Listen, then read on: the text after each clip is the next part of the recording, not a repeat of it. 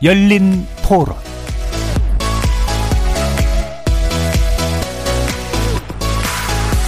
안녕하십니까. KBS 열린 토론 정준희입니다.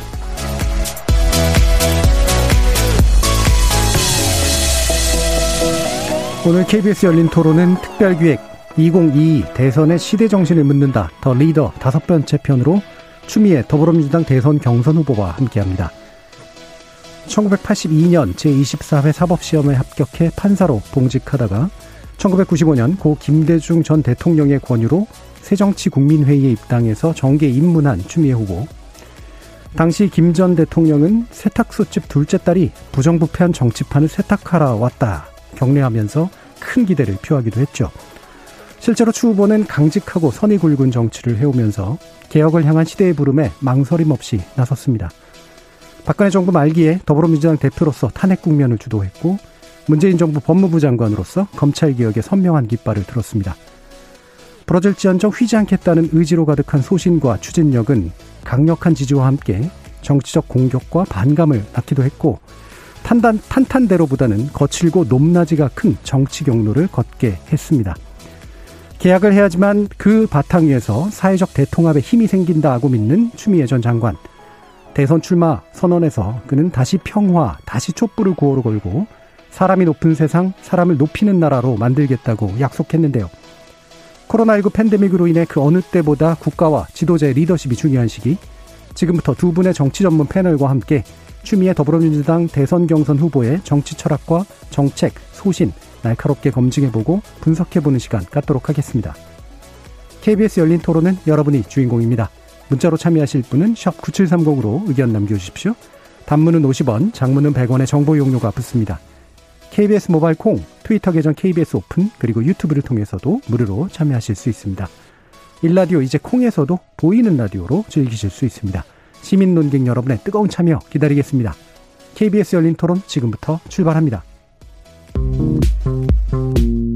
2022년 대선의 시대 정신은 공정이요. 솔직하게 월급 오르는 거요. 그게 최고인 것 같아요. 사회 갈등 해소를 해주셨으면 좋겠습니다. 아파트 값이 굉장히 많이 뛰어서 이제는 꿈조차 꿀 수가 없, 게 됐더라고요. 코로나19가 빨리 물러갔으면 좋겠어요. 계층 간 불평등 많아요. 일자리 문제 좀 해결해 주셨으면 좋겠어요. 동생 생기면 좋겠어요. 엄마, 동생 좀 낳아주시면 안 돼요? 안 돼요. 여성이 안전한 나라가 됐으면 좋겠어요. 입시 교육이 철폐됐으면 좋겠습니다. 어렸을 때 별로 기억이 안 좋아서 연애하고 싶습니다. 봄 내려온다. 봄이 내려온다. 지금 우리에게 필요한 리더십을 묻습니다. KBS 열린 토론 특집 더 리더 지금 시작합니다. 지금 스튜디오에는 추미애 더불어민주당 대선 경선 후보 나와 계십니다. 안녕하십니까? 안녕하세요. 자 그리고 함께 해 주시는 두 분입니다. 정치평론가 김형준 명지대 교수 자리하셨습니다. 예, 안녕하세요. 그리고 정치 전문 기자이신 성한용 한결의, 한결의 서민 선임 기자 나오셨습니다. 네, 안녕하십니까? 자, 패널들께서 이제 질문 던져주시기 전에 저희가 공통적으로 모시면서 어, 더 리더 어, 출연자분께 여쭙는 질문이 몇 가지가 있는데요. 그 중에 대표적인 하나가 2022년 대선의 시대 정신은 뭐라고 생각하시는지 그리고 그에 맞춰서 왜 내가 대통령이 돼야 되는지에 대한 말씀 먼저 들어보도록 하겠습니다. 네, 아까 방금 전에 시민들께서 공정 갈등 일자리 아파트 문제 입시 교육 이런 문제들을 다 짚어주셨거든요. 어, 그 근본 원인은 어, 사람 사람이 높은 세상을 만들지 못해서 음. 일어나는 일이다. 그래서 산업세 저 추미애는 사람이 높은 세상, 사람이 땅보다, 사람이 돈보다, 사람이 권력보다 높은 세상을 정의 공정 법치로 열어드리겠다 이런 말씀을 드립니다. 예, 지금의 시대 정신은 그렇다면 이제 사람이 높아져야 되는 네. 그런 세상이고 네. 사람이 높지 못하기 때문에 생기는 모든 문제들이 있는 것이다. 네. 예, 그거를 공정 정의 법치를 통해서 해결해 보시겠다라는 네. 말씀이세요. 자, 그럼 두 번째도 또 공통 질문인데요. 어, 지금까지 뭐 굉장히 많은 언론 지면에 뭐 워낙 많이 다뤄주셨으니까요. 그 중에 아, 내 인생에서 참 이 헤드라인이 되게 마음에 들었다라든가 혹은 앞으로 이런 헤드라인으로 나왔으면 좋겠다라는 의견이 있으시면 한번 말씀 들어보겠습니다. 산업세가 헤드라인이긴 한데요. 네. 어, 그런데 에, 사람이 높은 세상은 결국 그 사람이 높은 나라를 만들어야 되거든요. 예. 네. 그래서 20세기 성장 방식으로는 더 이상 안 되겠다. 21세기 새로운 성장 방식을 저 추미애가 만들겠다. 다시 사람이 높은 세상. 음. 네. 예, 지금의 이제 선거를 위해서 만드신 그 구호가 네. 어, 대표하는 헤드라인이시고 네, 네. 그게 또 언론에서도 네. 헤드라인으로 다뤄지면 굉장히 좋겠네요. 네. 자 그러면 뭐 몇 가지 이제 이력에 관련된 질문 좀 드리고 어, 저희 패널들께 어, 마이크를 넘기도록 할 텐데요. 어, 뭐 물론 이번에 출마하신 분들의 다 이력이 대부분 화려하시긴 합니다만 이제 판사를 거치셔서 오선 국회의원 하셨고 또 중요한 시기에 당 대표, 법무부 장관까지 이제 거치셨습니다. 이런 정치 인생에서 가장 결정적인 순간이었다라고 혹시 꼽아주실 게 있으신지요? 네. 국민의 뜻과 정확하게 일치하는 순간을 정치인이 만들어내야 되거든요. 예. 때로는 그걸 모를 때 간격이 생기고 서로 불행해지는 거죠. 아, 그런데 국회 앞 탄핵 촛불을 어, 모았던 음. 제1야당 대표로서 어, 탄핵이라는 촛불을 우리 모두가 들었고요. 계단 앞에서 어, 그때 여의도와 이 광화문 광장 또 전 국민이 마음의 촛불을 들었죠. 어, 그때 국민과 여의도가 일치하는 순간이었습니다. 네네. 역사의 대의를 받들고 역사를 바로 세우는 그 순간이었어요. 그때가 가장 어, 저로서는 잊지 못할 순간이죠. 국민과 그다음에 정치가 일치될 수 있었던 네. 어, 몇 안 되는 사실 순간인 것 같은데요. 근데 뭐 이게 뭐 곁다리 질문이긴 합니다만 사실은 그 당시 지금도 기억해 보면 사실 국회에선 감히 네. 진짜 그뭐 예전에 물론 이제 다른 케이스긴 합니다만 이제 탄핵에 관련된 경험이 안 좋은 것들도 좀 있고 하다 보니까 네, 네. 실제로 할 수 있을까라고 했는데 국민적 압박이 네. 사실 상당 부분 이제 국회에 통계 그 가해진 측면도 좀 있었잖아요. 맞습니다. 네. 어, 굉장히 그 고민도 전에- 많으셨을 것 같은데. 그 전에 정치권이 에, 개인 욕심이 좀 있었죠. 예. 거중 내각을 통해서 각자 어떤 판세를 좀 바꿔보려고 하는 주판할 튕기기가 있었는데 에, 그걸 물리치고 음. 때로는 설득도 하고 어, 또 의원총회를 열어서 그 부당성을 조목조목 알려드리고 어, 그래서 이건 광장과 여의도가 다르면 안 된다, 불행해진다를 끈질기게 설득하고 음. 아, 그래서 마침내 이제, 에, 그, 여러 꼼수 계산을 물리치면서, 어, 탄핵으로 가자. 예. 어, 라고 하는 그 과정. 아주 긴박했던 과정이 그렇죠. 있었습니다. 예. 네. 그러면 제가 아까 이제 처음에 설, 그 소개를 드릴 때, 어, 탄탄대로보다는 좀 이렇게 거칠거칠, 울퉁불퉁, 여러 가지 많은 일들을 겪으셨잖아요. 네. 후회하실 만한 순간도 좀 있으셨을 것 같은데요. 물론이죠. 아까 말씀드린 그 반대의 순간. 예. 음. 어, 저는 사실은 제일 가슴 아픈 순간이 역시, 어, 대통령 그 탄핵을 했던 그 순간이고요. 예. 그 전까지 저는 사실은 집요하게 대통령 탄핵에 반대하는 맞서는 당내 투쟁을 끈질기게 번, 벌렸어요. 어, 그런데 당 지도부가 그 의원 한 사람 한 사람을 공천권을 가지고 예, 예.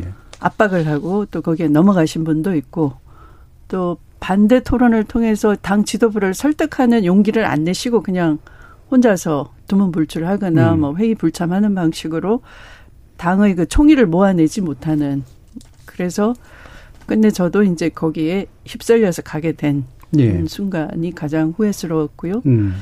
어, 정치인이 결국 그 후회를 에, 어, 후회로 끝나지 않고 그건 책임이 따르는 거니까 어, 어쨌든 제 개인 의사와 무관하게 휩쓸려서 했다 치더라도 그건 예. 역사에 대한 책임이 남는 거여서 또 삼보일배를 감행을 했던 것이고요. 예. 이제 그때 그 시기가 가장 절박하고 후회스럽고 그런 거죠. 음, 네. 음, 아마 무슨 순간인지에 대해서는 충분히 이제 아실 거라고 생각을 하고요. 어, 관련해서 이제 또 한 가지가, 어, 지난 이제 법무부 장관을 맡으시게 될 때, 사실은 아주 그냥 계산만 하면, 솔직히 말하면 안 맡으셔도 정치 이력에서 큰 문제가 외래 안 생길 수도 있는 거고, 그 다음에 뭐랄까, 전 검찰 개혁이라는 게 굉장히 중요한 과제로 떠오르긴 했지만, 어, 사실 상처를 입을 수도 있을 만 했고, 뭐 실제로 논란도 많이 원찮게 겪기도 하셨었잖아요. 이렇게 지켜보면 약간 확실히 선이 좀 굵으신 것 같다는 느낌이 좀 들거든요. 이건 계산을 안 하는 정치가 실제로 맞습니까? 어떻습니까? 저는 어떤 결론을 성급하게 내리진 않고요. 예. 많이 저와의 그 문답을 자주 합니다. 음. 아, 그러니까 기도 또는 명상을 통해서 한 열흘간 굉장히 심각하게 고민을 했었습니다. 예. 마지막에 제가 얻은 결론은 결국은 촛불 당 대표로서 광장의 그 소망, 갈증 이걸 잊어버리면 안 된다. 그러면 어느 누구도 다 겁나고 두려워서 회피하는데 저마저도 그걸 외면하고 해버리면 이건 그냥 꺼져버리는 거다. 이 개혁 자체는. 예. 그래서 제가 이걸 물리칠 수가 없었던 거죠. 음. 네. 음. 그런 좀 책무감 그런 게 있었어요. 예. 자, 이렇게 뭔가 혼자서 이제 그, 그 기도도 하시면서 이렇게 막 명상도 하시면서 어, 네. 어, 많은 대화를 아마 하시는 그런 시간이 좀 있으셨던 것 같은데요. 아마 뒤에서도 좀 더 자세한 얘기 나눠 볼 수 있을 것 같고요. 이제 이제 두 분의 패널께 또 몇 가지, 어, 추미애 후보의 이력이라든가 정치 철학이라든가 소신 이런 것들에 대한 이야기를 좀 나눠보는 시간 갖도록 하겠습니다. 먼저, 어, 김 교수님께 한번 여쭤볼까요? 예, 우리 추미애 장관님 하면 이제 떠오르는 게한 세네 가지가 있는 것 같아요. 가장 크게 떠오르는 건 추다르크라고 하는 예. 별명 음. 그리고 돼지 엄마 또 삼보일배 그 추윤 갈등 이게 이렇게 음. 집약이 될 수 있는 것 같은데요. 홍콩에서 발간되는 시사주간지 에이시아 위크에서 아시아 정치 지도자 20인으로도 선정된 적이 있는 걸로 알고 있고요. 그리고 20세기를 빛내고 21세기를 빛낼 여성 정치 분야 여론조사에서 유관순 열사와 함께 여성 10인으로 한국 여성 유권자 연맹에서 선정된 적이 있다고 알고 있습니다. 그만큼 이제 소신과 네. 신념의 정치를 펴셨다라는 것에 대한 상징적인 거라고 좀 보는데요.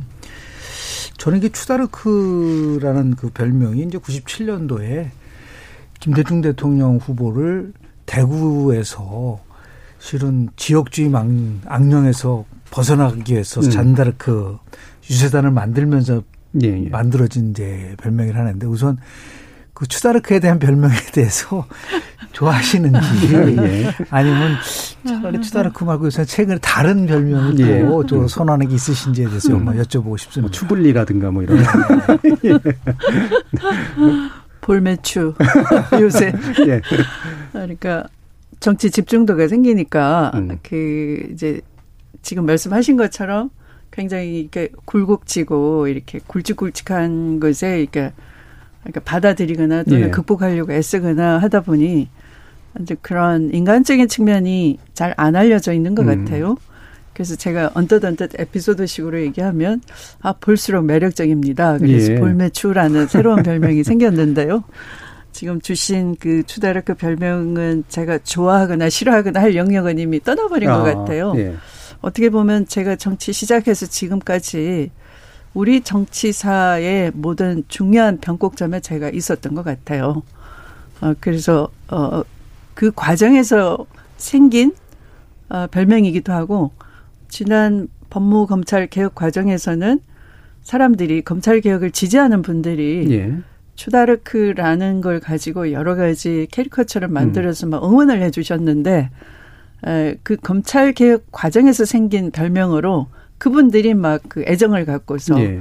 이 자주 부르시더라고요. 그래서 어떤 제가 좋다 싫다 상관없이 그냥 만들어진 것 같아요. 음, 그러니까 일종의 이제는 별명을 넘어서서 이제 고유명 제2의 고유명사처럼 네. 된 음, 그런 측면이 있고 약간 소명처럼 받아들이시는 면도 좀 있으신 것 네. 같네요.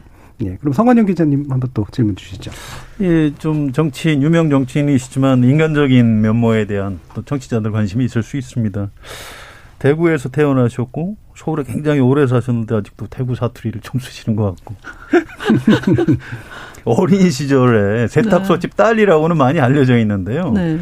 이게 잘 가늠이 안 돼요. 그러면 이게 좀 잘 사신 건지 어렵게 음. 사신 건지. 네. 그뭐 책에 보면 아버님이 방적 공장 다니시다가 퇴직금으로 세탁소를 차렸는데 옷을 다 도둑 맞아가지고 뭐 물어준 일도 있다고 하던데 뭐 도대체 무슨 일이 있었던 겁니까? 제가 기억할 수 없는 아주 어린 시절에 에, 아버지가 이제 도둑을 다 맞으시고 음. 어 그걸 변상을 앉아서 다 해주시고 음. 아무것도 못 건지신 거죠. 음. 어 그런데 박정희 시대니까 사실은 부양 가족이 생기는 바람에 장가를 일찍 가셔서 네. 자녀도 있고 하니까 어 자녀를 두고서 또 군대를 또 간다고 할 수도 없고 여차저차 하다가 이제 기회를 놓치니까 직업을 구하시기가 어려워졌어요. 그래서 아. 이제 어머니가 여러 구전 일을 다 하시고 저희 어머니는 지금도 그때 일을 너무 많이 한 후유증으로 손 마디마디가 이제 다 굽어 계시거든요. 음. 그러니까 대구에서 거의 그 사골세방 아세요? 사골세. 네, 사골세라고. 네. 10개월 보전금을 선납하면 그게 이제 다 10개월이 지나면 이사를 가야 되잖아요. 음. 그 보증 기간이 10개월 뿐이죠. 그래서 10개월마다 이사를 다녀서 제가 고등학교 서울 아 대, 대학 입학을 위해서 서울로 오기까지 계산을 해 보니 거의 제 기억에만 14번 이사를 어. 다녔어요. 그래서 사실 저한테는 이 집 걱정 없는, 이사 걱정 없는 그런 세상을 제가 정치하면서 만들고 싶다이고, 어, 그러니까 어린 시절이 가난했지만, 어, 부모님이 늘 약간 꿋꿋하게 살아갈 수 있도록, 당당하게 살아갈 수 있도록, 뭐 얘기도 많이 해주시고, 어, 또 딸 아들을 거의 의식하지 않고 그 그때 제 또래 나이로는 대체로 뭐 못 살면 공장에 가라. 음. 어, 중학교도 갈 필요 없다. 이런 아버지가 많았을 시대예요.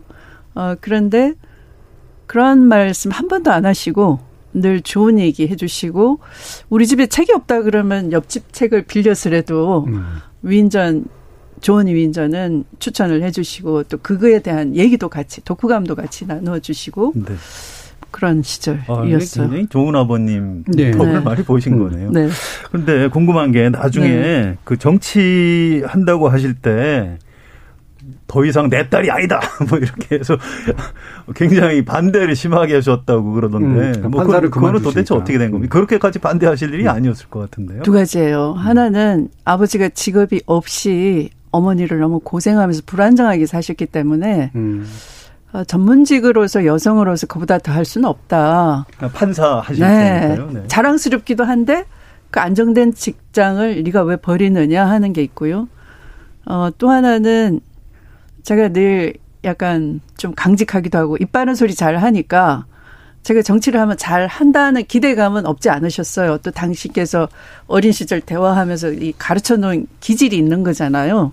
그러니까 내 딸이 정치를 해도 괜찮을 거야 믿음은 있으신데 그게 당신과 먼저 상의를 했었어야 되는데 아, 네. 제가 판사를 관두고 정치하겠다 그러면 음. 다 말렸겠죠. 그러니까 네. 아버지와 상의 없이 서서방의 꼬임에 빠져서 결론을 내렸다 이렇게 돼서 네. 미워하신 거예요. 예. 네. 그 세탁소집 얘기를 그러니까 세탁소집이라는 게 그냥 한 가지 그냥 거쳐 가신 그 일 중에 하나셨겠네요. 네. 어, 저는 마거릿 대처의 영향을 받으신 생각을 했는데, 어, 그러니까 굉장히 좀 변변한 직업을 갖기 어려우신 조건에서도 네. 사실 이제 따님을 그 당시 시대하고는 다르게 네. 굉장히 잘 키워보려고 또 노력하신 부모님 네, 또 이런 어, 게 있으셨네요. 저희 추푼당당님께서 라디오 스튜디오라 그런지 오늘 추후보니 목소리 톤 좋습니다. 라는 말씀 주셨고요. 음. 서유리아님께서 추미애 전 장관님이야말로 가장 신뢰가 가는, 가장 민주당다운, 가장 개혁적인 후보라고 생각합니다. 라는 또 의견도 주셨네요. 자, 김영준 교수님께 다시 돌아오죠. 예, 추미애 장관님하고 노무현 대통령 관계 제가 두 가지가 평소에 궁금했어요. 네. 하나는 2000년도 대통령 선거 과정 속에서는 조금 전에 계셨던 우리 돼지조금통이 굉장히 유명했었었잖아요. 네. 그 선거 운동하면서 음. 그 많은 분들로부터 이제 돼지 엄마라는 별명을 받을 정도로 굉장히 관계가 좋았다가 첫 번째 질문은 2003년도 11월 11일 열린우리당이 창당할 때 그때 네. 실은 가지를 않으셨어요. 네. 그냥 민주당을 계속해서 담아 있었는데 그때 그 특별한 무슨 이유가 있는 것인지 왜냐 그때 48분이신가가 이제 음. 열린우리당으로 간 거를 알고 있는데 음. 그 이유가 제일 이제 궁금했었던 부분이고요. 또 하나는 실은 이렇게 쭉 보면 조금 모두에도 말씀을 하셨지만은 원래 노무현 대통령 탄핵을 추진할 때 원래는 삼불론을 얘기를 했었던 거로 기억을 합니다. 네. 예를 들어서 탄핵 대신에 개혁으로 지지층의 동호를 막아야 한다. 네. 탄핵 찬성은 한나라당 지지층을 주도하고 있으니 현혹되면 안 된다. 그래도 탄핵을 강행하면 역풍을 맞아 총선에 참패할 것이다라고 음. 하면서 삼불가론을 얘기를 했는데 결국은 탄핵에 이제 그 표결을 하는 부분이 나왔었는데 그게 어떻게 막판에 결국 아홉 분이었었었자 물론 이제 줄어들었지만은 대부분은 이제 탄핵을 찬성한 거로 이제 의원총회에서 있고 두 분만이 이제 탄핵을 반대했었다라는 그러한 이제 기록들이 있는데 그 과정이 조금 좀 설명을 좀 주셨으면 왜 그 열린우리당을 안 갔을까라는 네. 부분들에 네. 대해서 조금 말씀을 해 주시죠. 처음에는 노무현 대통령께서도 열린우리당 창당을 생각지 않으셨어요. 그러니까 약간 돌발적이고 올발적인 사태가 네. 일어났었죠. 그러니까 처음에는 사실은 후단협을 통해서 어, 정몽준 후보 지지하는 그룹이 생겼고 그분들이 노무현 대통령 당선에 어떻게 보면 회방을 놓고 음. 어, 그랬죠. 어, 그럼에도 불구하고 극적으로 이겼어요. 선거 승리 직후에 당내 개혁 논의가 있었습니다. 그래서 저도 그 개혁 논의에 같이 합류를 했었던 것인데 이것이 잘못하다가 이제 분당 사태까지 가게 됐어요. 저는 분당을 하게 되면 결국은 이 민주 개혁 진영은 분열로 이 정권을 못 잡거나 잡아도 실패할 수밖에 없는 것이고 또 그 개혁 진영이 모자랐기 때문에 자민련하고 손잡아서 음. 어, 그다지 개혁해낸 게 별로 없었어요. 그래서 노무현 정부는 정말 개혁을 해야 되는 것인데 이 지지 세력을 구파와 신파로 나눠져 가지고 어, DJ의 가신 세력과 또 노무현의 신진 세력들이 힘을 합치지 못하고 결국은 민주화를 위한 선후배 격인데 어느 대통령을 만들고 모셨냐에 따라서 이렇게 패가 나눠진다면 대단히 불행하다. 그래서 제가 그 반대를 했던 것이고 그 첫 번째 사건이 바로 대북 송금 특검법안 음, 음. 통과였어요. 근데 쪽수가 모자라니까 통과를 저지할 방법은 없었는데 예.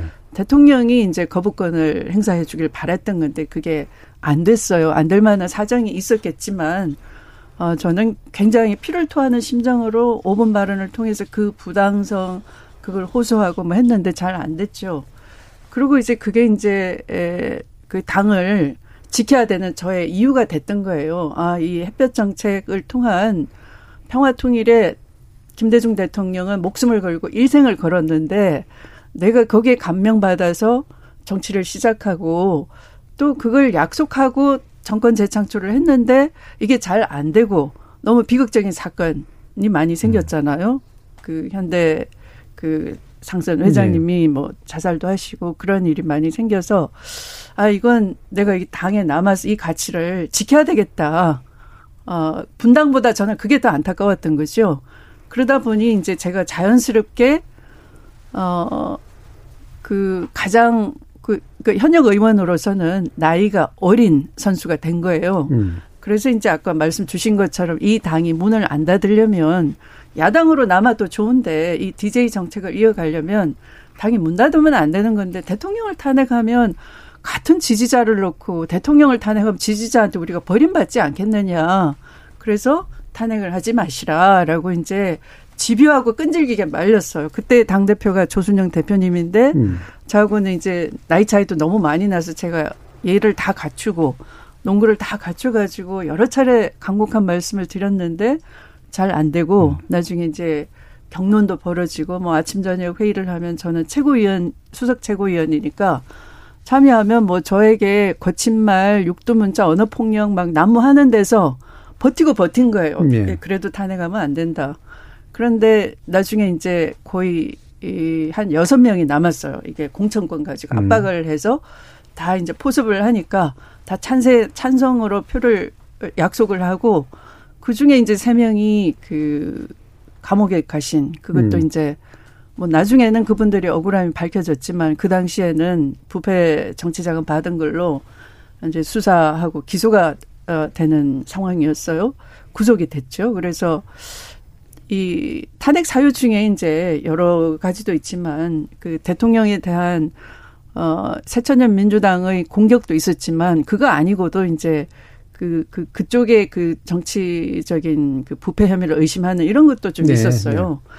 그래서 상대방을 나무라려면 이쪽이 깨끗해야 되는데 이 부패 명단을 집어넣고 내가 지키는 이 당에 서 이 논의를 하면 되겠느냐라고 음. 이제 했는데 이제 그 제가 조건을 걸었죠. 그러면 나 때문에 이 탄핵 찬성 논의가 안 네. 이루어지고 발의를 못 한다고 하니 그러면 좋다. 내 이 세 명을 빼라. 이 발의자에서 음. 어 근데 빼겠다고 이제 하고 제가 이제 수동적으로 그 제표를 주겠다라고 했지만 나중 보니까 그 세 명도 다 음. 명단에 발의자 명단에 들어 있었죠. 그래서 나중에는 뒤통수 맞은 격이었고 또 뭐 생각하면 그게 그런 입장을 바꾸는데 명분이 될 수 있느냐 하는 것도 예. 또 이제 반문거리가 되는 거지만 그때의 상황은 워낙 이제 이 카메라가 비추면 저 때문에 예. 이 탄핵에 대한 논의가 집중이 안 된다. 제가 회방꾼이다. 너가 당을 망치는 거다. 이제 음. 이런 공격을 아침 저녁으로 받는 그런 상황이었죠. 예. 네. 음. 그러니까 이게 어 일단은 당에 남으신 거는 이제 분당은 안 좋다. 그다음에 DJ 정책은 계승돼야 된다라는 네. 문제의식 강하셨던 네. 거고. 그다음에 탄핵에는 반대했지만 결과적으로는 당론이 결정되는 과정에서 어쩔 수 네, 없이 네.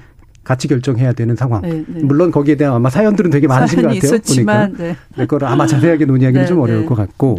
자, 그 정도 얘기까지 좀 들어봤는데요. 성원은 기자님 혹시 또 질문하실 거 있으신가요? 예, 뭐 어차피 조금 그 설명을 하실 필요가 있으니까 윤석열 전 검찰총장 얘기를 질문을 드릴게요. 어, 징계를 좀 무리하게 강행을 해서 결과적으로 야권의 유력한 대선 주자로 키워줬다 이런 비판이 있는데 어떻게 설명하시겠습니까? 그렇지 않고요. 어, 징계는 절차적 그 정당성이 대단히 중요해서 실체상의 사유는 현재 이제 본안 재판 중이니까 거기서 밝혀질 거고요. 또 실체상 사유 중에 스스로 윤석열 어, 예비 후보가 증명을 해버렸죠. 정치 중립 의무 위반 이것은 자기 자신 어긴 거잖아요. 어, 근데 그 법원에서 그 이른바 이제 직무 배제를 한 상황에서 불복을 하고 거기에 대한 이 가처분 그러니까 그 임시 처분 신청을 해서 이제 그 법원이 그걸 받아들인 거죠. 그 받아들인 것 중에는 정치한다고 단정할 수 없다. 이랬죠. 음. 그러니까 법원의 판단이 틀렸다는 거예요. 이미 본안에 들어가기 전에도. 어, 본안 판단은 이미 더 심각한 사정들이 많은 거고요. 어, 그 중에 이제 감찰방해, 수사방해 같은 경우는, 어, 현직 총장으로서 그 부하들이 제대로 조사, 수사를 할 수 없었다는 것. 그리고 실제 수사 방해가 있었다는 것을 현재 검사장들이 나와서 증언을 한 바가 있고요. 그건 이제 재판 중이고 그래서 실체상 무리가 있다거나 하지는 않고요. 또 그 절차상도 절차는 대통령께서 이 정, 징계는 어, 대통령이 제가 하신 거잖아요. 제가 절차상 문제가 있다 그러면 제가를 해주 해주실 수가 없어요. 또 대통령께서 사전에 이 절차는 해당 그 피징계자의 요구를 다 들어줄 정도로 절차를 다 지키세요. 아무 문제 없게 하세요. 라고 언론을 통해서도 말씀을 하셨어요. 그래서 제가 이례적으로 이 징계 그 심의를 두 번이나 연기를 해주면서 어, 절차적 정당성은 완벽하게 갖추었다 할 수가 있습니다. 알겠습니다. 그 음. 이제 어, 관련 질문인데요. 네. 이제 자 그래서 결과적으로 지금 윤석열 전 검찰총장이 예, 야당의 어, 지지도가 굉장히 높게 나오는 이제 대선 주자인데요. 정치... 그거는 제가 답변을 못했는데 해도 어, 될까요? 예, 예. 맞아 제가 키웠다인데 아니고 저는 네. 언론이 키웠습니다. 예, 언론이 예, 예. 이른바 보수 언론이 간택한 후보예요. 그건 피차 간택을 바라게끔 화장을 진하게 하고 언론사 자주를 다 만났어요. 현직 총장으로서. 그리고 중앙지검장 시절에도 그랬고요. 또 부인을 통해서 뭐 커바나 컨텐츠 회사를 통해서 언론사 협찬을 받아가면서 뭐 그런 공연 전시도 했고요. 그러니까 언론과의 그 유착 관계가 가장 농밀했던 있을 수 없는 어, 그런 정치를 언론을 통해서 한 거고요.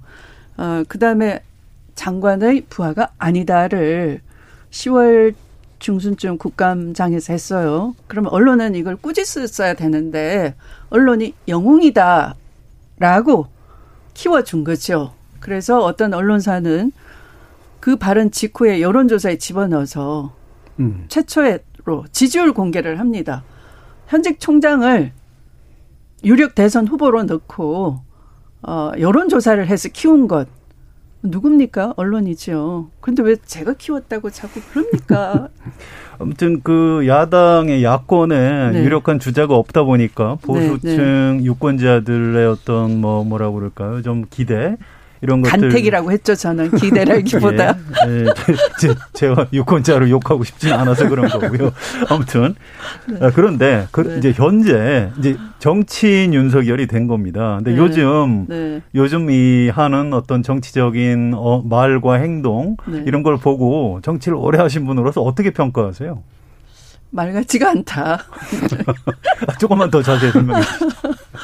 제가 말씀을 안 드려도 뭐 후쿠시마 원전이 뭐 폭발이 안 됐다든가 뭐 방사능이 유출이 안 됐다든가 뭐 120시간을 쭉 근로를 시켜야 된다든가 뭐 없는 분들은 임상 실험 단계의 약도 먹도록 규제를 풀어야 된다든가 뭐 부정식품 먹도록 해야 된다든가 한두 가지가 아니지 않습니까? 그러니까 알겠습니다. 상식 이하의 에, 뭐 사실은 이 제대로 공부를 하셨는지 모르겠다라는 거죠.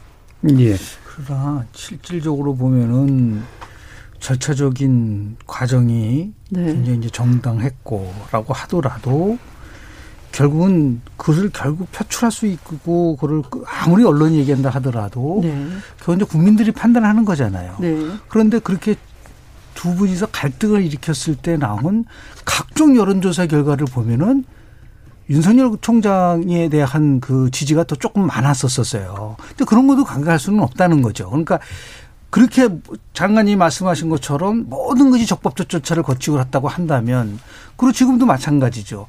여러 가지 실현한 것도 있다고 하지만 그런데 왜 그럼 각종 여론조사에서는 나름대로 높게 나타나느냐라는 부분 속에서도 우리가 한 번 정도는 짚고 넘어가야 될 부분이 있는데 저는 네, 두 가지라고 봅니다. 네, 네, 하나는 네. 뭐냐면 지금 검찰 개혁을 하신다고 해서 여러 이제 그 나름대로 이제 갈등 같지만 많은 국민들이 느끼는 부분은 뭐냐면 그건 진짜 검찰 개혁의 본체가 뭐냐.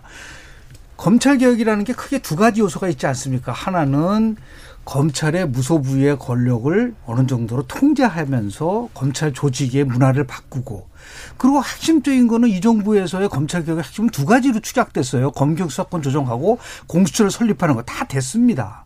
그러면 또 다른 검찰 개혁의 한 축은 뭐냐면 검찰의 정책의 독립성과 중립성을 지켜나가는 거.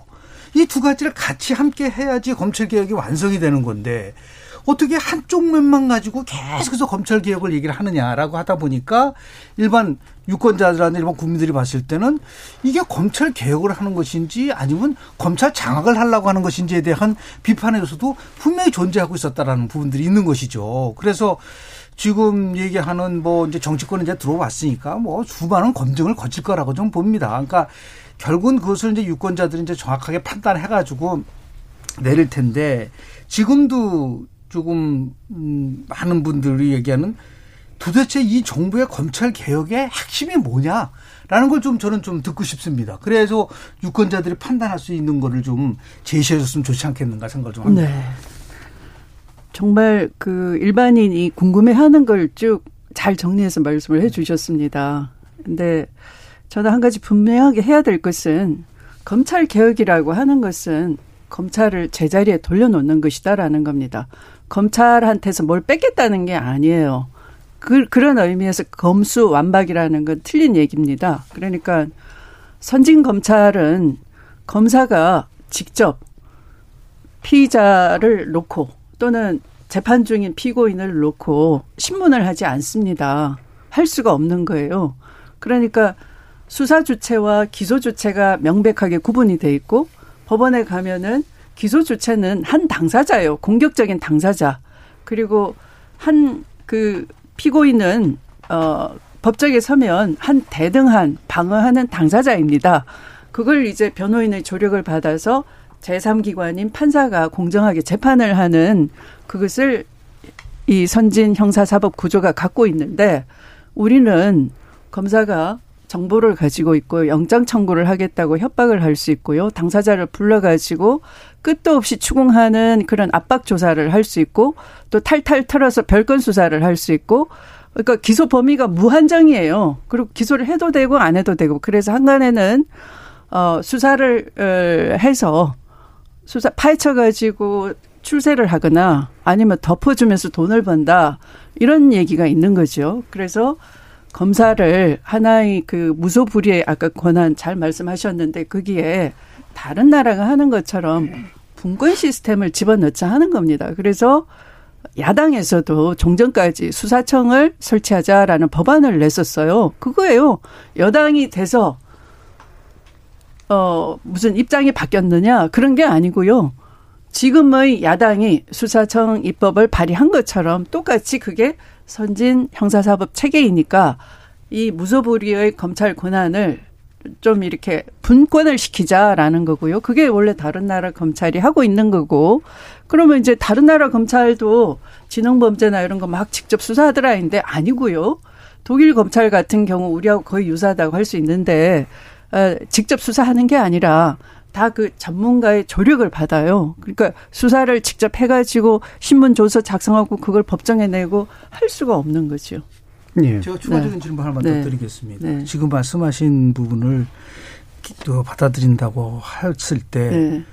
그러면 이미 이 문재인 정부가 출범하고 나서 적폐청산을 할 때는 왜 그 원칙이 안 지, 그안 지켜졌거든요. 훨씬 맞을 때 지켜졌다고 우리가 확신할 수 있나요? 수많은 피의 사실이 공표가 됐고 검찰이 모든 것을 가지고 지금 야권에서는 그런 정치 보복이라고 할 정도로 했어. 그때는 왜 검찰 개혁 얘기를 안 했죠? 그때도 그, 어, 네 그때도 사실은 네. 어 지금 말씀하시는 게 지금의 문재인 대통령이 네. 어 예전에 김인회라고 인하대 그 형법 네, 교수가 교수님, 계시는데 네. 공저로 검찰을 생각한다에 고스란히 제가 드리는 말씀이 있어요. 그러니까 어, 그 적폐청산 수사할 때 잘했냐라는 거, 그건 그렇지 않아요. 그것도 역시 아, 막 피사실 공표해가지고 여론을 무리하게 조성하는 거 잘했다고 할 수 없는 겁니다.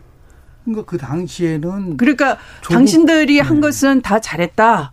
아니에요. 자, 이, 이 세력이 한 것도 잘못한 거 있어요. 그러면 누구를 위해서 고치느냐.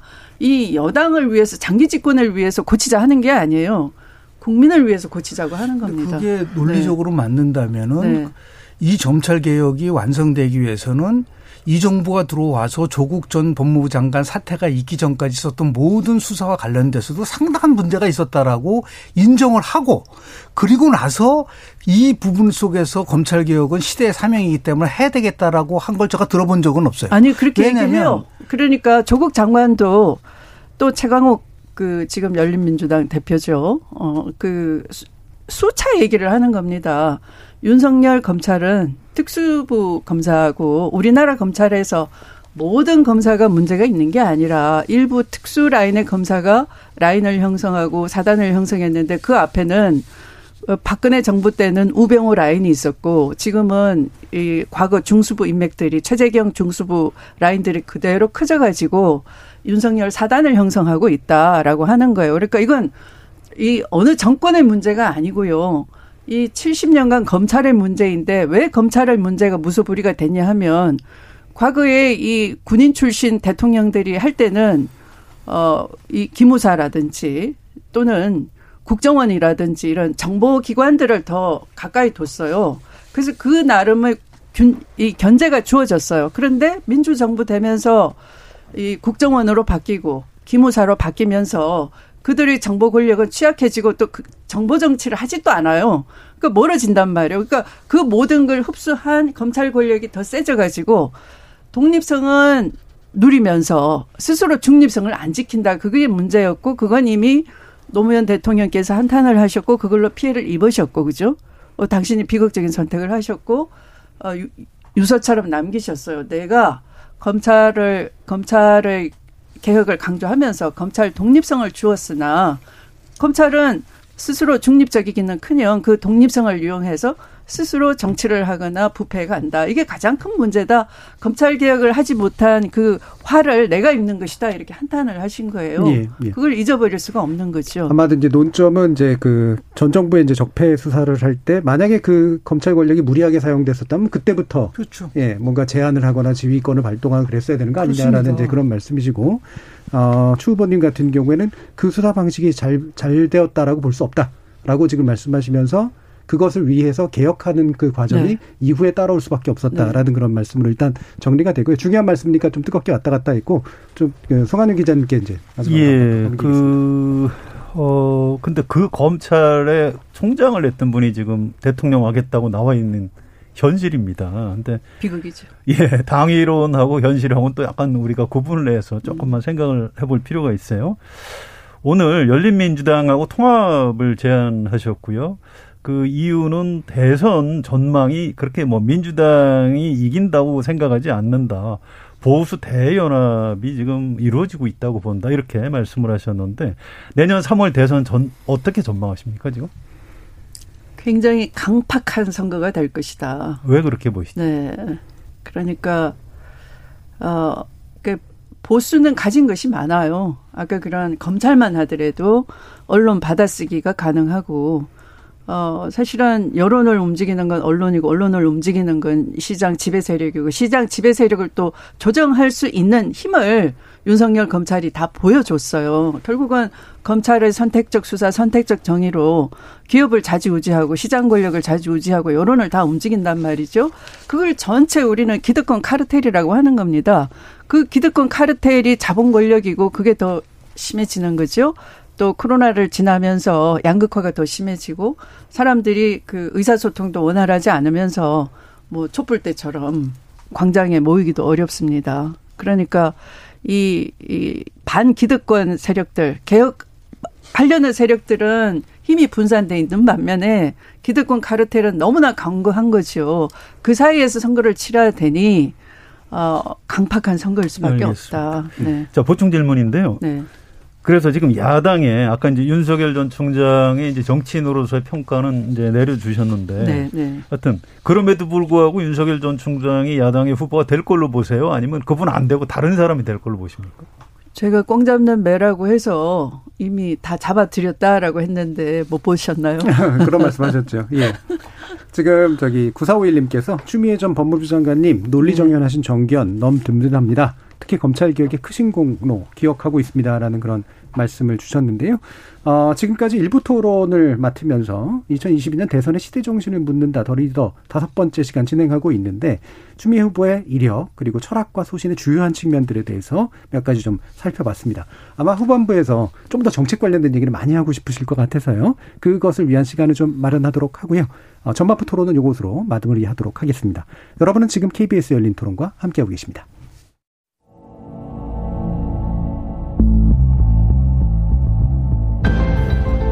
지금 여러분께서는 KBS 열린 토론 특별 기회 2022년 대선의 시대 정신을 묻는다. 더 리더 더불어민주당 추미애 대선 경선 후보 편을 듣고 계십니다.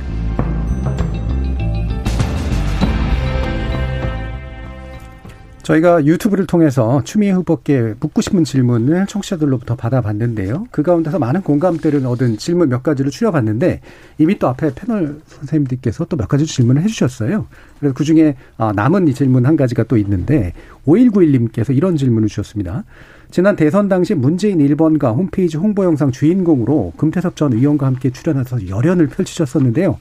금태섭 전 의원 연기력보다 추 의원님의 연기력이 돋보이셨던 기억이 납니다.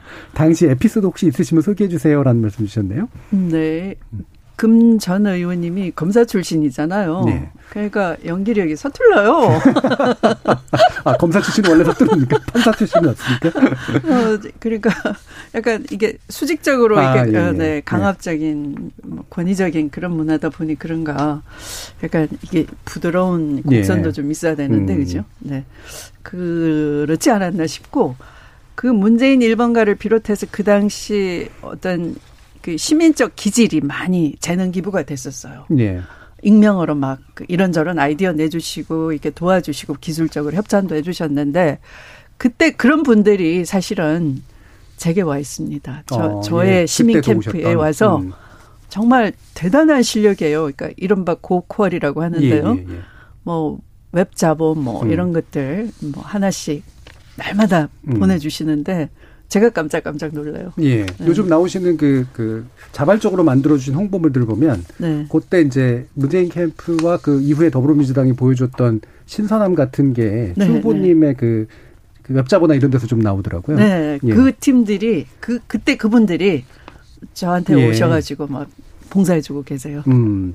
지금 이대수님께서 또 이런 질문을 던져주셨는데 지나간 과거보다 현안을 나아가 대선 후보로서의 미래 비전에 대해서 물어봐 주시기 바랍니다라는 말씀 주셔서 겸사겸사 이제 여쭐 텐데 어, 대선 출마 선언 키워드 다시 평화, 다시 촛불이라고 이제 말씀을 주셨어요. 그래서 개혁에 대한 열망을 이제 담겨 담아 놓으셨는데 어, 저는 개혁 프로그램이란 말 쓰는 거 별로 안 좋아하긴 합니다만 왜냐하면 이제 언론이 이제 이걸 의도적으로 쓰는 경향들이 좀 없지 않아서. 근데 다만 아까 이제 그 김영준 교수님도 잠깐 언급해 주셨지만 사람들이 개혁을 하고 싶어 하지만 개혁이라는 담론 자체도 좀 새롭게 만들고 싶어 하는 그런 경향이 좀 있는 것 같아요. 그래서 이를테면은 지금 느낌은 검찰 개혁 좋은데 검찰 개혁에 대해서 반대한다라기보다는 그거 말고 좀 다른 거 없어? 라든가 아니면 좀 개혁을 좀 새롭게 좀 얘기해 주면 안 돼? 라든가 이런 식의 이제 분위기도 좀 있는 것 같거든요. 그리고 그 어떤 열망을 누가 받아왔느냐에 따라서 되게 좀 선거판이 달라질 수도 있겠다라는 생각이 드는데요. 개혁을 강하게 내세우시면서 그 개혁을 새로운 어떤 개혁으로 어, 얘기해 주실 만한 정책 어떤 거 얘기해 주실 수 있을까요? 네, 제가 지대 개혁을 말씀드렸는데요. 예. 어, 이것은 경제 정의를 회복하는 것이죠. 더 이상 성장이라는 게 국민 누구에게나 기회가 되지 않습니다. 우리는 늘 그 성장에 대한 그뭐 강박관념이 있어요. 성장하지 못하면 무능할 것처럼. 음. 그러나 이제 아무리 성장해도 그 성장이 불평등이 고쳐지지 않는다면 그 성장은 나한테 아무 기회가 되지 않습니다.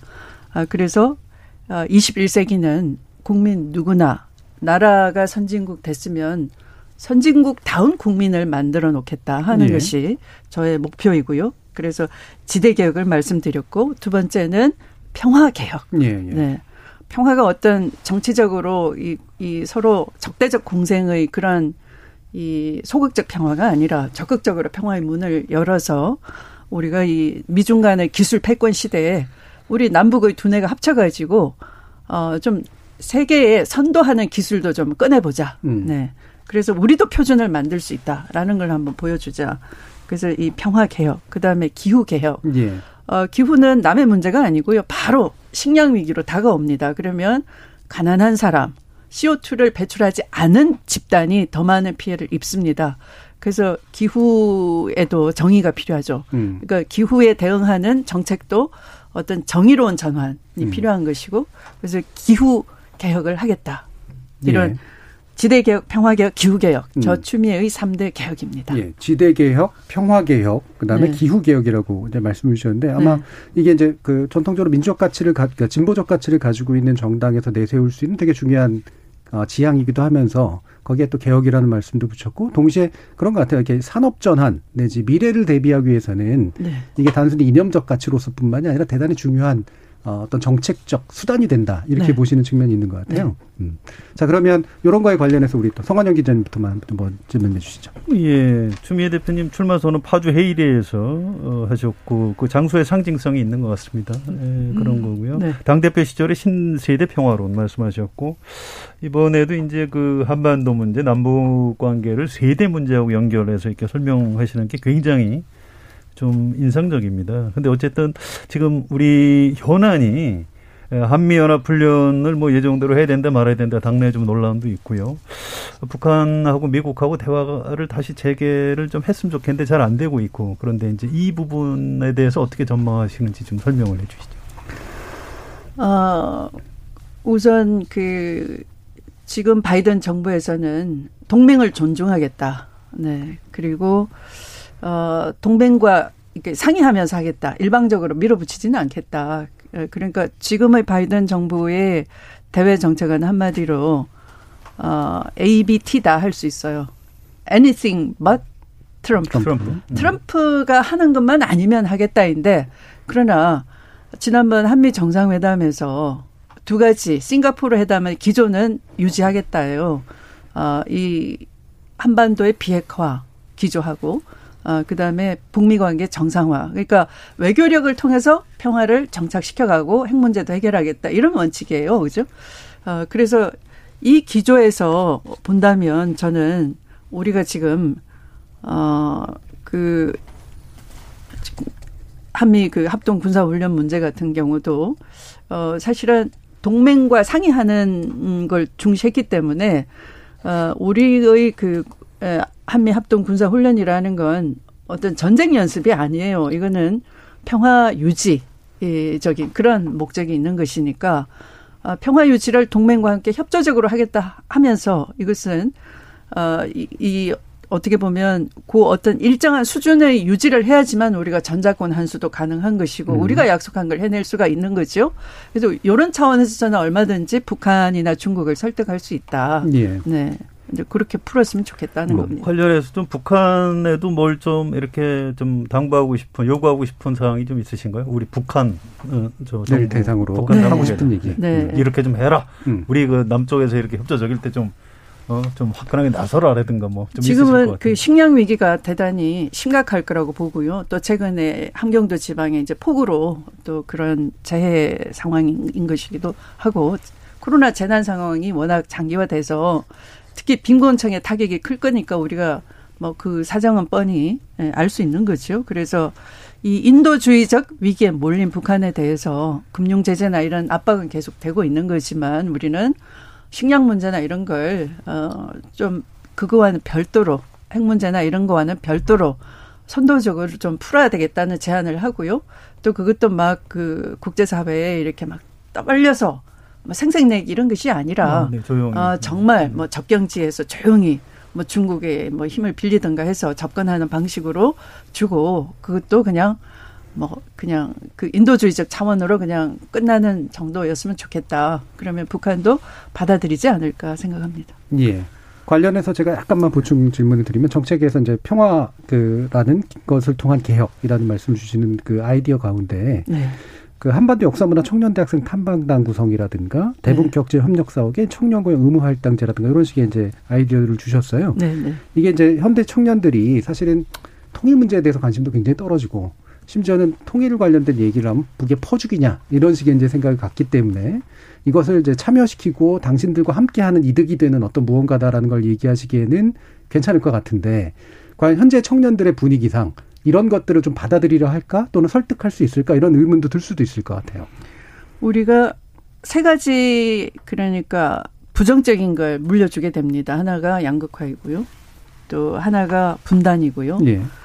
이건 다 구조적인 거죠. 또 하나 구조적인 게 CO2입니다. 음, 그러니까 물려주지 말아야 될 것 중에 CO2 문제 풀기 굉장히 어렵고요.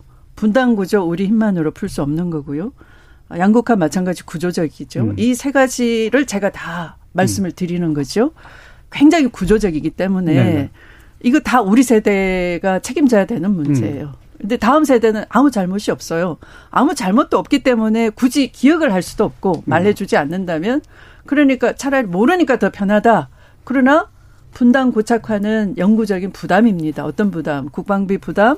국방비 부담하면 다른 기회 비용이 거기에 네. 매몰돼 버리니까 다른 일을 할 수가 없는 발목 잡기가 돼 버리는 거죠. 그래서 다음 세대가 평화 세대가 돼야 된다를 일깨워야 되는 것이고 음. 그래서 다음 세대에게 바로 그런 얘기를 정확하게 짚어줘야 되는 음. 책무감에서 하는 거고요. 어, 그래서 이제 그 다음 세대는 평화 세대로서 뭘 해야 되느냐. 바로 그런 교류를 꾸준히 이어가야 되는데 제가 뭐, 어, 남북 그 대학생끼리 교환하자 그랬더니 예. 탈북 학생의 음. 말씀을 빌어가지고 막 공격을 하더라고요. 이제 정치를 막 배운 그 예, 예. 검찰총장 출신 캠프가. 예. 그래서 아, 좀 공부를 좀 더 하셔야 되는 거구나, 바로. 음. 왜냐하면 그건 이미 2018년에 평양 김일성 대총장하고 성낙인 서울대 총장하고 북경에서 만나가지고 그런 교류 논의를 했었어요. 네. 또 서울대 총학생회에도 그런 제안을 한 바가 있고 그러니까 지금은 경색 국면이어서 좀 힘들지만 뭐 또 최근에 대통령께서 노력하셔서 또 분위기가 좋고 미국도 좀 분위기가 달라졌고 하니까 적극적으로 우리가 대화 주도권을 가지고 자꾸 이런 얘기를 해야지 되는 거죠. 예. 그러니까 네. 지대라든가 평화라든가 기후 다 공통점은 현재 네. 세대가 만든 잘못이 아닌데 네. 그것을 그대로 당신들에게 유사도로 넘어갔을 때 네. 당신들의 부담이 되는 거니까 네. 우리 세대에서 이걸 해결해 주고 가겠다. 네. 같이 해보자. 이런 말씀으로 전달하고 계시는 것 같네요. 자, 김영준 교수님 말씀 주시죠. 시대개혁 관련돼서 음. 좀 말씀을 좀 여쭈고 싶은데요.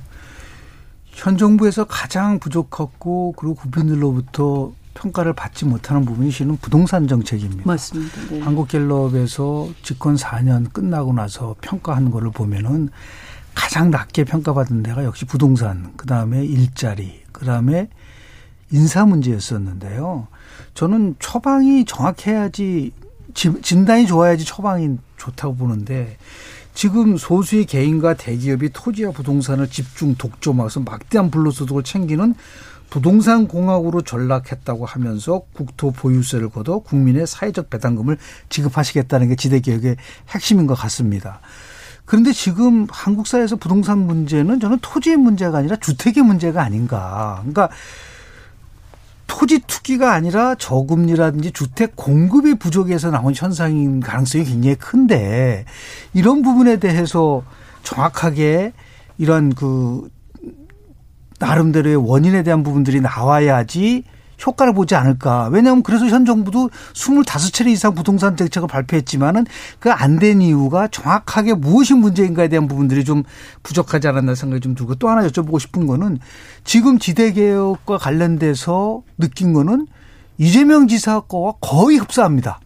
다시 얘기해서 지금 얘기하는 국토보유세를 포함해서 기본소득세 이 등등. 그럼 그 경쟁을 하고 계신데 이재명 지사가 얘기하는 부동산 정책과 지대 개혁하고 있어서의 가장 핵심적인 차이가 뭔지에 대해서 조금 좀 여쭤보고 네. 싶습니다. 네. 네. 콩나물 많이 드세요? 오, 좋아, 좋아합니다. 네. 만약에 콩나물이 부실하다 그러면 뭐가 잘못일까요? 뭐 여러 가지 이유가 있겠죠. 아, 콩나물은 콩에서 자라니까 콩의 문제일 가능성이 많겠죠. 예, 물을 그러니까, 안 가능성도 있고요. 아, 네. 그러니까 무슨 말씀이냐 하면 주택의 문제 중에 일반 주택이 아니고 아파트 문제거든요. 그러니까 아파트 문제는 아파트 문제지 왜 그걸 자꾸 토지 문제라고 하느냐 그런 궁금증을 제기하시는데 네. 근본적으로는 콩나물과 콩의 관계나 똑같아요. 그러니까 아파트도 기둥을 박아도 땅에다 박는 거예요. 근데 그 땅이 강남이라는 그 특수한 상황은 자 전철이 강남에는 역세권이라고 우리 보통 역세권에 아파트 값이 많이 올라가는데요. 역세권 무슨 무엇을 의미합니까? 교통 인프라가 투자가 돼 있죠. 강남이라는 건 한 20개의 지하철역이 지나가요. 한 9개 이상의 노선이 지나갑니다. 다른 서울에 있는 다른 구역 그러느냐? 전철 여기 하나도 없는 구역도 있어요. 그러니까 그런 전철 역사를 적게 가지면 적게 가질수록 어 땅값이 낮아요. 평당 가격이 낮아요. 무슨 말씀이냐 하면 결국은 아파트에서 부가가치가 딱 아파트 평당 가격이 높다라는 것은 거기에 우리의 모든 사회 간접 자본 말하자면 국민의 돈이 혈세가 많이 투입될수록 아파트 가격이 높아지니까 아파트의 문제는 결국 땅의 문제이고 그 땅은 계속 공급할 수가 없다는 거예요. 유한하다는 거예요. 여러 여건으로. 그 사회의 총량 재원을 끊임없이 다 똑같이 전국을 강남으로 만들 수 없기 때문에 강남은 특수한 지역일 수밖에 없고 거기에는 모든 사회 자원이 집중 투자된 것이죠. 그러면 제가 말씀드리는 것은 지금 강남 아파트 사는 분들이 자기 노력에 의해서 거기에 있다라고 하는 건 과장이라는 거죠. 우리의 모든 총력량이 거기에 투입돼 있는 것이고 그러니까 거기에 대해서는 어떤 정당한 보유세를 부과를 해야 된다 하는 것이고요. 우리의 보유세 부담률이 그 지금 드리는 말씀의 보유세는 어 주택과 토지 다 합친 보유세예요. 그러니까 지금 우리는 종부세와 재산세로 표현이 되죠. 그러니까 그걸 다 합치면 0.16%이고요. 이웃 나라 일본 같으면 이게 0.5%가 넘고요. 그러니까 보유세라는 건 그, 그, 토, 그 부동산 가액 대비 세액을 말하는 겁니다. 그걸 실효세율이라고 하는데 그 실효, 실효세율이 우리는 0.16이고 일본은 0.55 정도 되고요. OECD 평균도 0.5가 되고요. 어, 그래서, 어, 요 수준 그러니까 노무현 정부 때는 한 0.6으로 해보자. OECD 평균에 근접하게. 그랬더니 그 당시에 세금 폭탄이라고 했던 한나라당에서 어 0.5를 제시한 바가 있어요. 그래서 제가 좋다 그러면 0.5를 하면 여야가 합의할 수 있겠네. 미국은 1.0% 정도 됩니다. 우리가 미국의 한 6분의 1 내지 7분의 1 주마다 조금 다른데요. 그거밖에 안 됩니다. 그러면 요 정도에서 그러면 어, 여야 간에 그 수용성이 있겠다. 된다라고 이제 생각하고 그렇게 했을 때한 30조 원이 세원이 발굴이 되는 거죠. 그러니까 우리가 어 지대 개혁 그러면 뭐 땅을 뭐 골고루 쪼개서 나눠준다 이런 발상은 아니고요. 그런 상상은 할 수도 없고요. 어 우리가 자본주의 나라를 운영하면서 할 수 있는 건 결국은 어 조세 개혁을 통해서 새로운 세원을 발굴해서 그, 그 양극화를 해소하는 방법을 찾을 수밖에 없는 것인데 그런 방법을 말씀을 드리는 예, 거죠. 예, 약간만 더 덧붙여줘야 할 게 이재명 지사의 이제 정책하고 뭐가 다르냐. 뭐가 다르냐. 그러니까 예. 이재명 지사님은 기본소득형 어, 국토보유세라고 해서 목적이 기본소득에 가 있어요. 근데 저는 기본소득을 주장하는 건 아닙니다. 기본소득이라고 하면은 정기성이 있어야 되고 고정성이 있어야 되고 소득에 대체해야 되는 거예요. 음. 예를 들면 한 100만 원쯤 월 꼬박 주겠다. 아니면 분기별 주겠다라고 할 때 그건 어느 정도 소득 대체성도 있고 고정적이고 정기적이에요. 그래야지만 기본 소득을 할 수 있고요. 그냥 어 돈을 주는 것은 저는 주식회사에서 영업이익이 높아져 가지고 배당을 주겠다 하면 주주가 주권이 있기 때문에 배당받는 것처럼 대한민국 국민은 우리나라 땅에 내가 태어난 것이니까 권리가 있겠죠. 주, 주권자로서. 네. 그런 주권 배당을 줄 수 있는 것이고 그, 그 방법은 뭐 현금으로도 줄 수 있는 거지만 일자리를 만들어서도 줄 수도 있고 공공 임대주택을 지급함으로써도 줄 수 있고 다양한 복지를 통해서도 줄 수 있고 그러니까 저는 우선 이 양극화를 불평등의 근본 원인인 이런 그 자산 불공평, 토지 독점 어, 이것을 해소하는데 방점이 가 있는 것이죠. 기본소득을 나눠주는데 방점이 가 있지는 않습니다. 네, 그래서 사회배당금이라는 개념을 쓰셨어요. 네. 네, 성현영 기자님.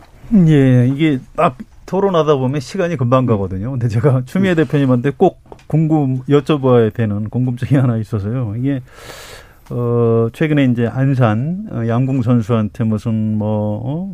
남성 혐오 발언을 했다, 쇼컷을 했다, 그래서 이제 공격도 받고 그랬는데, 물론 잘못된 거죠. 그런데, 네. 20대 젊은 남성들 경우에는 이중 박탈감이 있는 것 같아요. 네, 네, 세대 네. 박탈감이 있고, 네. 성별에서는 음. 박탈감이 있고, 실제로 조사하는 거 보면 민주당하고 문재인 정부에 대해서 좀 비판적인 음. 20대 어, 젊은 남성들이 많은데, 자, 이게 이 그 현실이거든요. 자, 그거 어, 어떻게 좀 대처를 해야 된다고 생각하십니까? 어, 사실은 우리가 이 피자 한 판을 놓고 기득권 카르텔이 거의 10분의 9쪽을 먹고요. 10분의 1만 던져주면서 너희들끼리 공정하게 지내.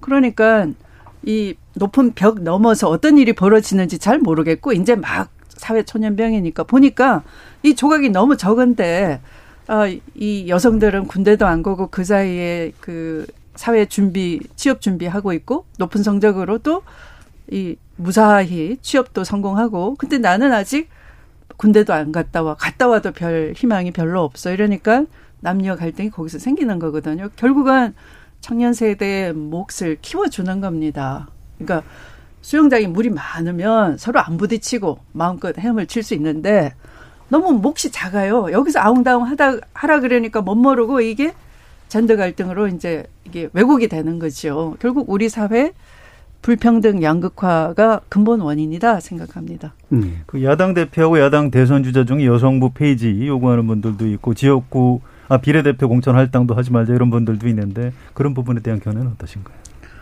어, 우선 여성부 폐지는 아직 조금 이런 것 같아요. 왜냐하면 어, 임금 격차가 너무 심해요. 대기업 일부 몇 개 빼놓고는 어, 여성이 남성보다 현격하게 초봉부터 적게 받더라고요. 올라갈수록 더 격차가 벌어지고. 어, 그래서 아직은 남녀 차별이 뭐 경제적인 문제 또 사회 문화적 인식 문제 이런 것들이 해소될 때까지는 어, 좀 필요하지 않을까 생각합니다. 여성 국회의원들이 지금보다는 좀 더 많아져야 된다고 생각하십니까? 어떻게 음, 생각하십니까? 좀더 많아졌으면 좋겠고요. 이제는 뭐 그런 할당제 방식 아니어도 어 여성 제가 이제 그런 지역구 도전하면서 어떤 여성도 도전하고 용기 낼 수 있다 이런 걸 좀 보여주고 싶었고요. 그런지 지금 한 25년이 지난 사이에 많은 변화가 있었지 않습니까? 어, 그래서 도전할 수 있는 분위기를 많이 만들어줄 필요가 있다라고 생각합니다. 예. 자, 이제 마무리할 시간이 다 돼가지고요. 아, 예, 예, 예. 시간을 하면은 이제 뒤에 부분 이제 공통 질문 좀 못하게 될 것 같아서. 이제. 자, 맥스원님께서 제대로 된 정책을 가진 후보를 보니 든든합니다라는 의견도 주셨고요. 태호김님이 기후개혁 정말 중요합니다. 인류의 음. 생존권이 달린 문제이니 지금부터라도 정책 차원에서 접근해야 한다고 봅니다라는 말씀 주셨는데 저도 개인적으로 기후변화, 기후위기 굉장히 중요한데 이거를 되게 목적식적으로 내거는 정책이 다른 대선 후보들이 별로 없는 것 같은데 네. 주 후보님께서는 이 부분을 상당히 강조하고 계셔서 네. 어, 상당히 좀 새롭다라는 그런 느낌을 좀 받았습니다. 뭐 관련해서 아마 이제 두 개의 질문으로 정리해 주실 수 있을 것 같은데요. 일단 첫 번째는 공통 질문인데 리더란 뭐다라고 하는 데 대해서 한 1분 정도로 어, 요약해 주실 수 있을까요? 네. 리드란 깃발이다. 네, 제가 그, 어, 추미애 깃발이라는 책을 쓰면서 저 혼자 그냥 생각하면, 아, 내가 할 만큼 했고, 별 후회될 것도 없고, 좀 쉬자, 이럴 수 있었어요. 예. 그러니까 쉬어지지가 않더라고요. 눈에 밟히는 게 그 야당 대표로서 촛불 광장에 함께 했던 그 수많은 눈빛들, 눈물 글썽글썽하고 음. 그냥 촛불이 그냥 눈물이었습니다. 아, 그분들을 내가 저버릴 수는 없겠다. 음. 그 생각으로 마음의 깃발이 들어졌고요. 또 그 깃발을 함께 맞잡아 주십시오. 아, 했더니 많은 분들이 위로받았다 하셔서 그게 참 감사했습니다. 예. 네. 음. 그러니까 리더란 깃발을 드는 존재다. 그리고 이제 대중들이 어머 어떤 면에서 보면 눈을 맞춰주는 네. 또 그런 존재다 이렇게 네. 또 보시는 것 같네요. 자 그러면 이제 마무리 발언 시간인데요.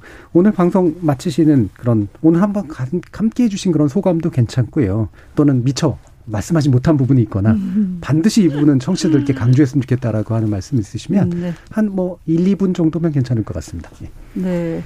어, 어, 저는 어린 시절 가난이 부끄럽지 않았습니다.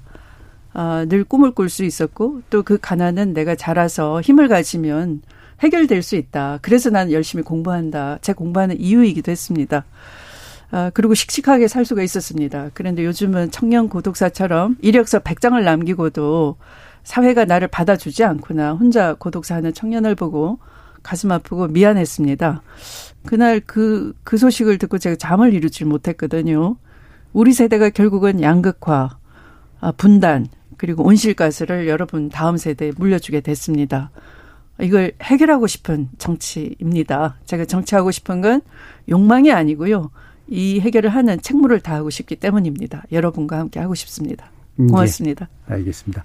자, KBS 열린 토론 특별 기획으로 마련하고 있는 2020년 어, 대선의 시선, 2022년이죠. 대선의 시대 정신을 묻는다. 더 리더 다섯 번째 편 어, 더불어민주당의 추미애 대선 경선 후보와 함께 했는데요.